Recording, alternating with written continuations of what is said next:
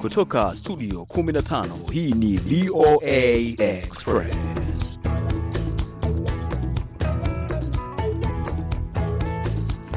Barabara kabisa. Ni Jumatatu nyingine tunakutana hapa hewani studio nambari 15 kama umesikia hapo e, tayari kabisa kukuletea mipango hii ya VOA Express hivi leo e, ikiwa ni siku ambayo tutakueleza mengi kuhusu hizi uh, tuzo makala ya 95 ya tuzo za Oscars kati ya mengine. Jina langu ni BMJ Mridhi, mimi ni Mkamiti Kibayasi. Tutakuwa sote katika dakika hizi 30 tukikujuza mambo mbalimbali mbali, kuanzia burudani He, kile ambacho kiliendelea katika ukumbi wa Dolby ni masuala ya burudani. Hali kadhalika tutaelekea kule Afrika Kusini katika habari za kuhuzunisha cha kifo cha Costi Tich. Tutakuhabarisha kile ambacho kinaendelea, bila kusahau burudani ya muziki. Ndiyo kawaida ya VOA Express. Tutakuchezea wanamuziki kutoka pande zote za dunia, Harmonize, hali kadhalika Brown Mauzo,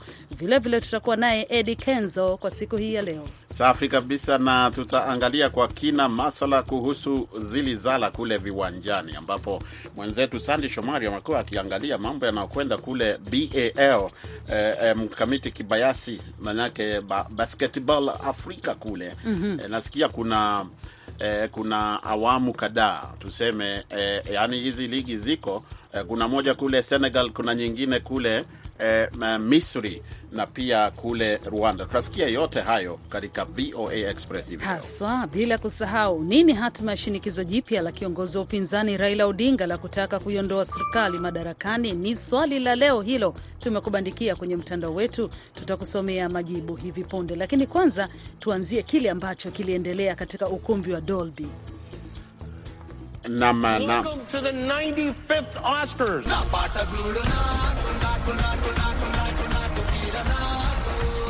And the Oscar goes to Everything Everywhere.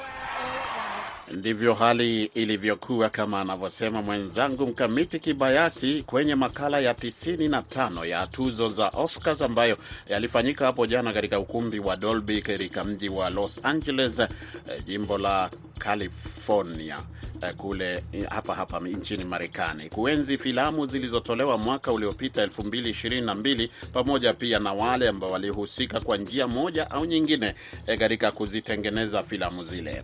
Kama umesikia hapo, Everything Everywhere All at Once ni filamu ya vichekesho ambayo ndo iliyoshinda tuzo nyingi zaidi, tuzo saba eh, takriban, ikiwa ni pamoja na picha bora, na ilikuwa imeteuliwa kwa tuzo kumi na moja ikiwa ndiyo iliyopata kuteuliwa mara nyingi zaidi katika tuzo za mwaka huu. Filamu zingine zilizoshinda katika tamasha hizi ni pamoja na All Quiet on Western Front iliyopata tuzo nne, kushinda tuzo nne, The Whale, Top Gun, Maverick, Black Panther, Wakanda Forever na nyingine inayojulikana kama Avatar, The Way of Water, pamoja pia na Women Talking na nyingine inayojulikana kama Pinocchio na pamoja pia na documentary ambayo eh, imekuwa ikivuma katika siku za karibuni kumhusu mwanasiasa wa Russia anajulikana kama Navalny ambaye eh, yuko eh, korokoroni sasa hivi wa, yuko katika mazingira ambayo ni ya kizuizini sasa hivi tunavyozungumza, kila moja ya hizo ikishinda uh, tuzo moja. Mwigizaji bora wa kiume katika tuzo hizi alikuwa ni Brendan Fraser katika filamu The Whale, huku mwigizaji bora wa kike akiwa ni Michelle Yeoh uh, akiwa katika filamu hiyo Uh, iliyopata tuzo nyingi zaidi ya Everything Everywhere All at Once. For all the little boys and girls who look like me watching tonight, this is a beacon of hope and possibilities. This is proof that dreams dream big and dreams do come true.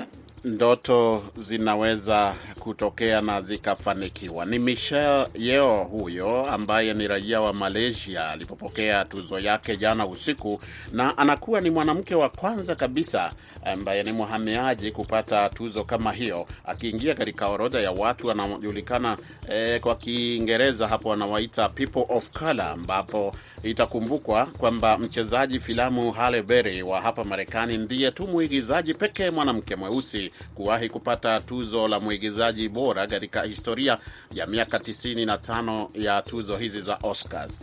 Tuungane sasa na Ana Mwalago, mwigizaji na mchambuzi wa masuala ya burudani. Mwalago, ulionaje tuzo za mwaka huu kwa ujumla wake? Niliona kwamba kuna maendeleo kidogo, kwa sababu ni mara ya kwanza mwanamke ambao tunaweza sema people of color ama mwanamke kutoka nchi ya Asia amepata tuzo hilo kwa mara ya kwanza. Kwa hivyo kuna yale unaweza sema kuna kuna kuna mengine wangefanya zaidi, hasa kwa sababu mwanamke kama Viola Davis ambaye alipiga filamu nzuri sana Woman King hakuwa hata hakuonekana jina lake katika supporting au katika leading role, ingawa angefaa kuwa kwenye leading role. Sasa sijui kunaweza sema Aska bado ina wawakilishi wa kutoka uh, sehemu au uh, rangi mbalimbali au ni watu tu wale wale wazungu au Waingereza au Wamarekani weupe, manake bado naona hatujapiga mm -hmm. hatua kubwa ku, ku, kuwakilisha wanawake au wanaume kutoka nchi mbalimbali na kutoka uh, tunaweza sema uh, uh, mtaa au tunaweza sema katika different races, sasa uh, weusi au Waafrika weusi.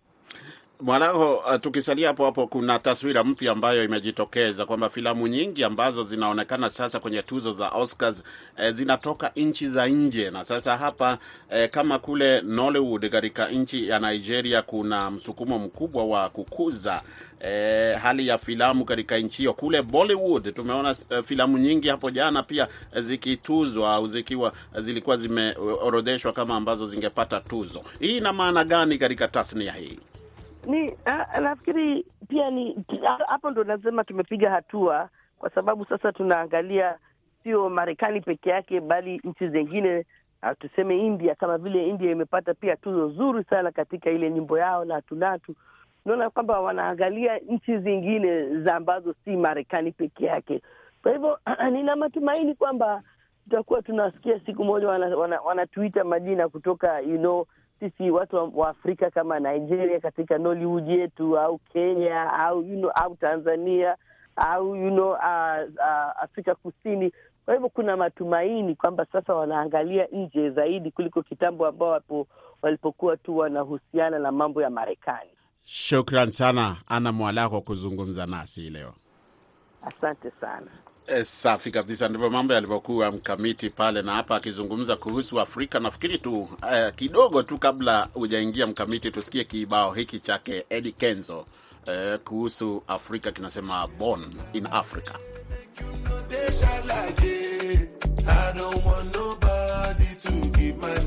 in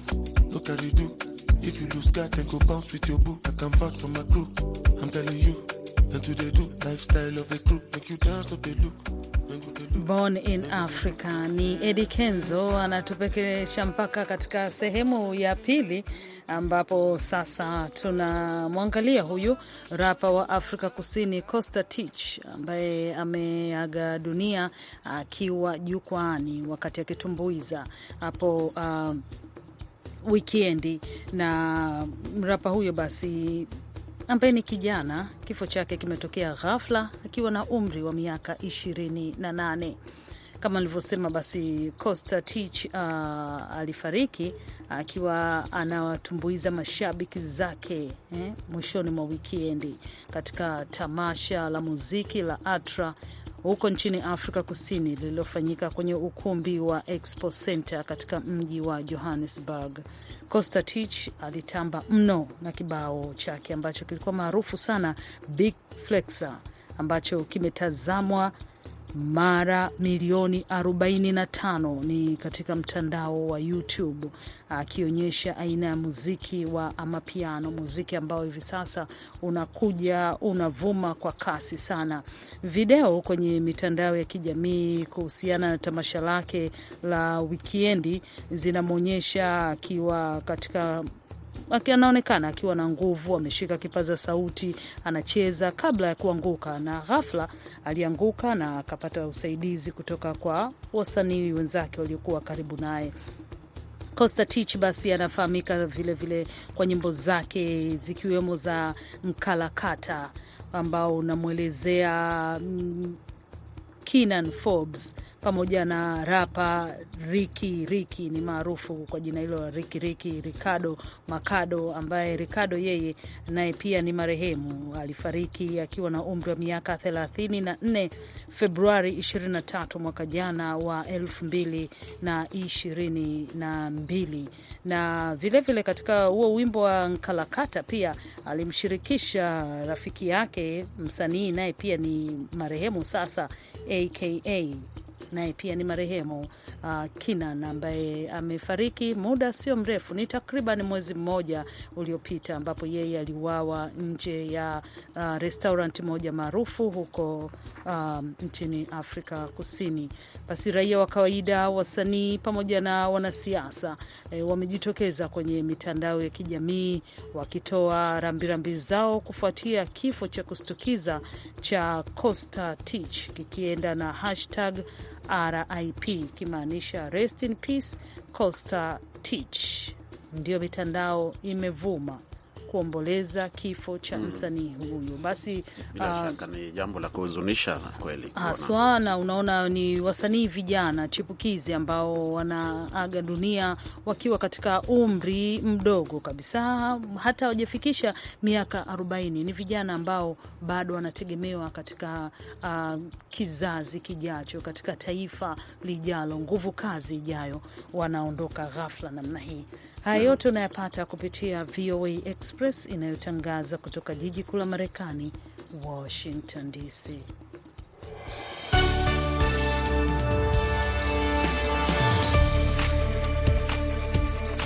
Ni wakati wa kupata habari za dunia kutoka chumba chetu cha habari. Tunaarifiwa kwamba kiongozi mkuu wa kanisa Katoliki Papa Francis leo Jumatatu anaadhimisha miaka kumi kama kiongozi wa kanisa hilo la Katoliki, ambapo ataongoza ibada ya misa na makardinali katika kanisa la Vatican la Santa Marta hoteli ambako ameishi tangu kuchaguliwa kwake.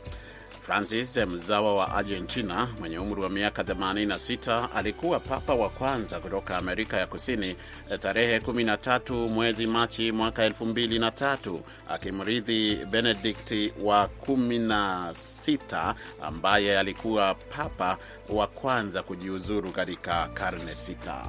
Rais wa Rwanda Paul Kagame leo amesema kuna majadiliano yanayoendelea juu ya kusuluhisha hatma ya Paul Rusesabagina ambaye alionywa kama shujaa katika filamu ya Hollywood Hotel Rwanda na anatumikia kifungo cha miaka 25 jela nchini Rwanda kwa mashtaka ya ugaidi. Rusesabagina alionyeshwa kama shujaa katika filamu ya Hollywood. Alihukumiwa mwezi Septemba mwaka wa 2021 kutokana na uhusiano wake na kundi linalopinga utawala wa Kagame. Alikanusha mashtaka yote na kukataa kushiriki katika kesi hiyo ambayo yeye na wafuasi wake waliitaja kuwa imechochewa kisiasa. Washington ilimtaja Rusesabagina kama mfungwa anayezuiliwa kimakosa kwa kile ilichokiita ukosefu wa kesi ya haki. Rusesabagina ana haki za mkazi wa kudumu nchini Marekani. Mamlaka za Misri zimekuwa zikipinga kutoka kabisa kutoa vitambulisho au kuvibadili kwa wapinzani waandishi wa habari na wanaharakati waishio nje ya nchi eh, katika ukandamizaji dhidi ya upinzani unaoenea nje ya mipaka ya Misri. Shirika la kutetea haki za binadamu la Human Rights Watch limesema leo Jumatatu. Shirika hilo lenye makao yake hapa Marekani limesema mwaka jana liliwahoji raia wa Misri wapatao 26 wanaoishi katika nchi tofauti zikiwemo Uturuki, Ujerumani, Malaysia na Qatar, na lilipitia vitambulisho vinavyohusiana na tisa kati yao. Kituo cha vyombo vya habari vya Misri na wizara ya mambo ya nje havikuwajibu havikutoa majibu mara moja uh, kwa maombi ya Reuters uh, ili kutoa maelezo kuhusu madai hayo. Rais Xi Jinping ameitaka China kuchukua jukumu kubwa kwa kusimamia masuala ya kimataifa baada ya Beijing kupata ushindi wa kidiplomasia kwa kuandaa mazungumzo ambayo yalizaa matunda kwa kupatikana makubaliano kati ya Saudi Arabia na Iran juu ya kuanzisha uhusiano wa kidiplomasia. Xi amezungumza leo Jumatatu kufuatia kikao cha bunge kilichoweka serikali ya watiifu wake ili kuimarisha udhibiti wa uchumi na jamii. China ina paswa kushiriki kikamilifu katika mageuzi ya muundo wa mfumo wa utawala wa kimataifa na kuimarisha juhudi za usalama wa kimataifa, Shi amesema katika hotuba mwishoni mwa mkutano wa kila mwaka wa bunge la China.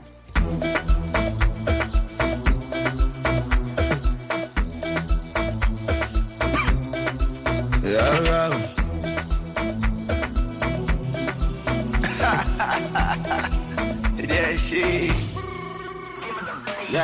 wakati wanahanya kugombea kiti. Wanadanganyana na vyazo kuchiti, mio jicho liponyanya ni shakula kijiti. Na magoma kipigo kwa klabu mtiti. Ninachojua masela huko mtani kuna dhiki, ndo maana singishi hela. Wala navyo vimiliki mafumbo kwa dera, watu wanataka muziki mara kumi. Mwanangu wa Cinderella yapendagi makiki onanana, umuziki na uweza na uweza kuimba na kucheza, ona unavyonipendeza, ni majirani wameanza kunigeza. Umuziki na uweza na uweza kuimba na kucheza Safi kabisa, huu muziki nauweza, naweza kucheza na kufanyia mambo mengine. Ticha huyo mwanamuziki anajulikana kama Harmonize. Hapo unasikiaje mkamiti? Muziki naona midundo yake. Kama unavyosema, nika na kuona unafurahia sana, naweza kucheza na ku... Bila shaka msikilizaji, ngoma hiyo ndo inatuingiza katika kile kipengele unachokipenda sana cha barazani. Tukuwa tunazungumza kuhusu michuano ya AFCON mwaka 2023 ambayo imemalizika weekend hii, imeisha kule nchini Senegal, kundadhi, ambapo Senegal ndiye ametangazwa mshindi e, na sasa tukauliza, je, hii michuano imeenda kulingana na jinsi ulivyofikiria itakwenda, na ni nini ambacho unaona kingefanyiwa mabadiliko kwenda mbele ili uh, hali hii uh, AFCON iwe inaimarika hata zaidi. Nasikia tayari tuna msikilizaji uh, kushiriki barazani. Karibu msikilizaji, sema jina lako, pahali ulipo, alafu changia barazani kwa leo. Kwa majina naitwa Malimao Ramadhani au upendo unaniita dume la ramazani Ramadhani, nawakilisha pande za Kasehero, Tanganyika, mkoa wa Tavi, Tanzania. Safi kabisa, endelea uh, kuchangia mada ya leo kuhusu AFCON. Vipi, umeionaje na ni nini ambacho unaona kama kinahitaji kuangaliwa angaliwa kwenda mbele?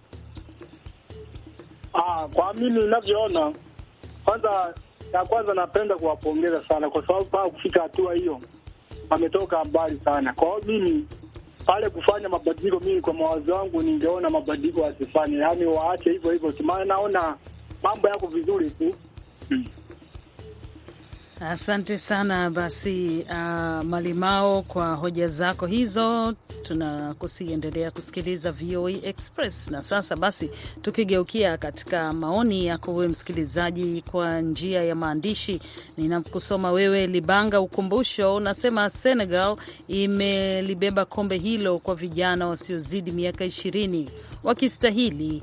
Yeye haoni mabadiliko yeyote hata mwaka kesho kama timu zao hazitabadili basi ushindi utakuwa ni huo huo tu kwa Senegal. Namwona Medhusela Kamabu anasema mimi pia napongeza sana Senegal eh, kwani wameonekana ni mabingwa wa Afrika. Nakumbuka mkamiti kwamba hii ni mara ya pili ambapo Senegal wanachukua kombe hili eh, kwa hivyo walikuwa wanaitwa Kiingereza wanasema eh, defending champions na wameshinda kwa mara nyingine. Na mchezo wa mpira wa miguu si haba, unaweza ukasema hivyo.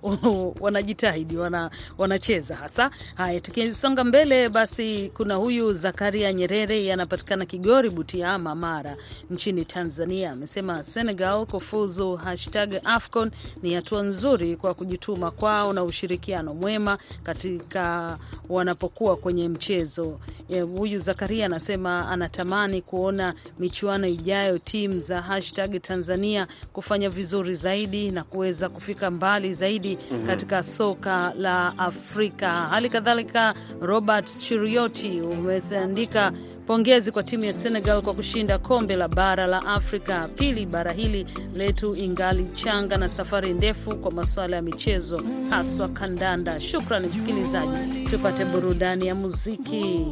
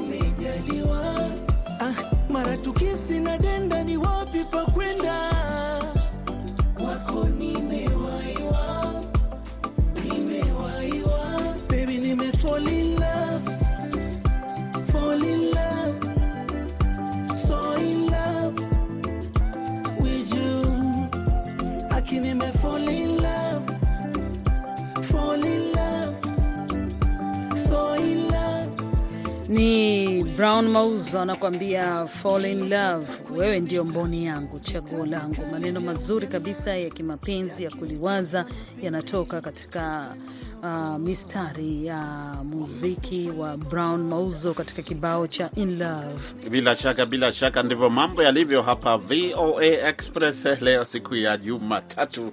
Ni kuambia kwamba tutakuwa na mengi kutoka viwanjani. Sasa hivi tuangalie michuano ya kanda ya Sahara ya ligi ya mpira wa kikapu Afrika mwaka 2023 maarufu kama BAL ambayo ilianza katika uwanja wa Dakar eh, katika kati ya timu ya nyumbani ya AS Douanes ya Senegal na klabu iliyoingia katika michuano hiyo kwa mara ya kwanza ya Abidjan eh, Basketball ABC ya Ivory Coast. Namwona Sandy Shomari tayari kabisa kutupasha mengi zaidi.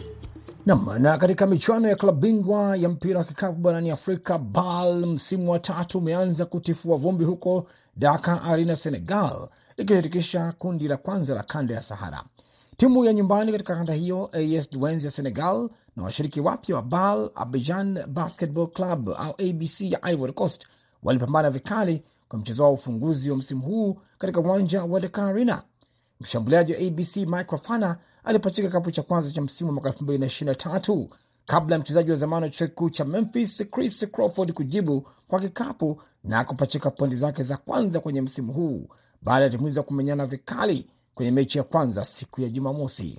Timu ya ABC waendelea na msururu wa vikapu viliongozwa na Chris Obekpa ambaye alizuia vizuri sana na kuonyesha uzuri katika timu yake, wakati Jean Jacques Boisi wa Dwaynes alicheza vizuri pia kwa upande wake, na upande wa ABC mchezaji Abdulahi Haruna alionyesha vyema uchezaji wa hali ya juu.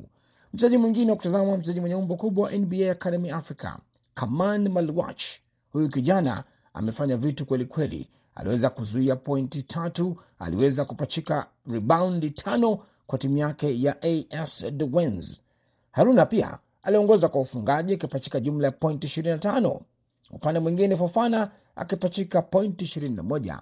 Obekpa akipata pointi au ribaundi tisa na asisti tano, na wakati wachezaji Stoglin na Crawford kwa pamoja wakipachika pointi 38 kwa timu ya Senegal AS Dumens. Lakini basi hadi mwisho wa mchezo eh, vijana wa Senegal waliangukia pua nyumbani.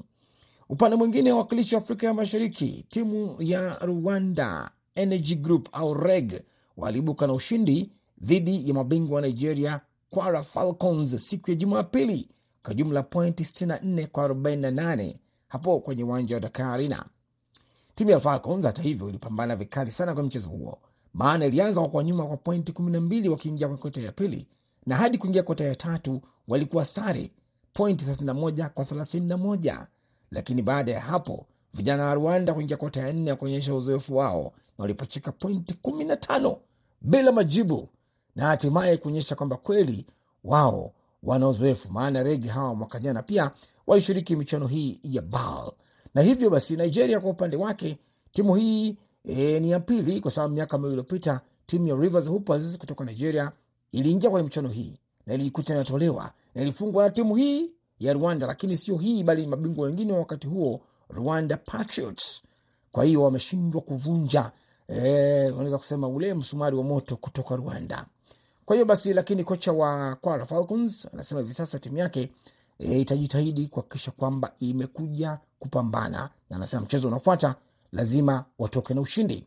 Lakini basi tukiangalia mchezo mwingine siku ya Jumapili ambao mkali na kusisimua kati ya Stade Malien ya Mali ilipokumbana na washindi watetezi. Hawa ni mabingwa watetezi wa BAL, washindi wa mwaka jana, vijana kutoka Tunisia, US Monastir. Vijana wa Tunisia walionyesha bado ni wakali waliweza kutoka na ushindi mzito wa jumla ya pointi 78 kwa 68.